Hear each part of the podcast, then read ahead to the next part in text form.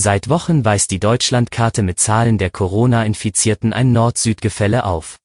Während in Bayern, Sachsen, Thüringen oder Sachsen-Anhalt die Inzidenzwerte teilweise sogar jenseits von 600 liegen, sticht im Nordosten stets Rostock als Ort mit geringen Zahlen ins Auge. Mehr dazu im Schwerpunkt des SVZ Audio Snacks. Es ist Mittwoch um 5 Uhr. Guten Morgen. Vorweg die regionalen News. Die zwölf Impfzentren in MV haben gestern ihre Arbeit aufgenommen. Doch noch geht das Impfen langsam voran.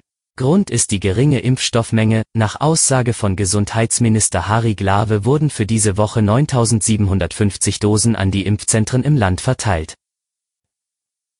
Wer den Corona-Appellen der Landesregierung folgt und seine Kinder zu Hause betreut und deshalb nicht zur Arbeit gehen kann, soll die Lohnersatzleistung nach dem Bundesinfektionsschutzgesetz bekommen. Das hat Mecklenburg-Vorpommerns Sozialministerin Stefanie Drese gestern klargestellt. Eine entsprechende Regelung werde derzeit in der Landesregierung vorbereitet. Die Arbeitgeber sollten entsprechende Anträge beim Landesamt für Gesundheit und Soziales stellen. Zum Schwerpunkt. Einen Inzidenzwert von unter 50 wiesen gestern nur drei Regionen in Deutschland auf.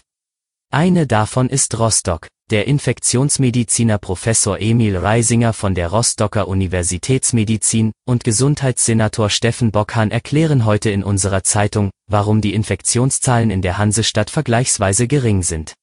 Ein Grund sei, dass das Gesundheitsamt der Stadt die Infizierten mit wenigen Ausnahmen in der Vergangenheit stets zurückverfolgen konnte, so Bockhahn. Das sei nicht zu unterschätzen. Außerdem, wir haben bis heute kein großes Ausbruchsgeschehen in Alten- und Pflegeheimen sagte der Senator. Auf keinen Fall liege es daran, wie von manch einem Beobachter kolportiert, dass Rostock ungewöhnlich wenig testen würde und die Hansestadt somit die infizierten Zahlen bewusst niedrig halte. Wir testen nach RKI-Teststrategie.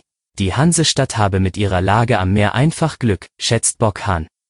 Denn auch andere Küstenstädte würden weniger Infektionen aufweisen als beispielsweise Regionen im Süden. Für Reisinger liegen die vergleichsweise niedrigen Infektionszahlen in der geringeren Mobilität der Menschen in der Region während der Corona-Pandemie. Rostock hat weniger Pendler im Vergleich zu anderen Landkreisen und Städten. Zudem grenze die Hansestadt an keine Region mit besonders hohen Inzidenzwerten. Alle Artikel zum Nachlesen und Hören gibt es auf svz.de-audiosnack.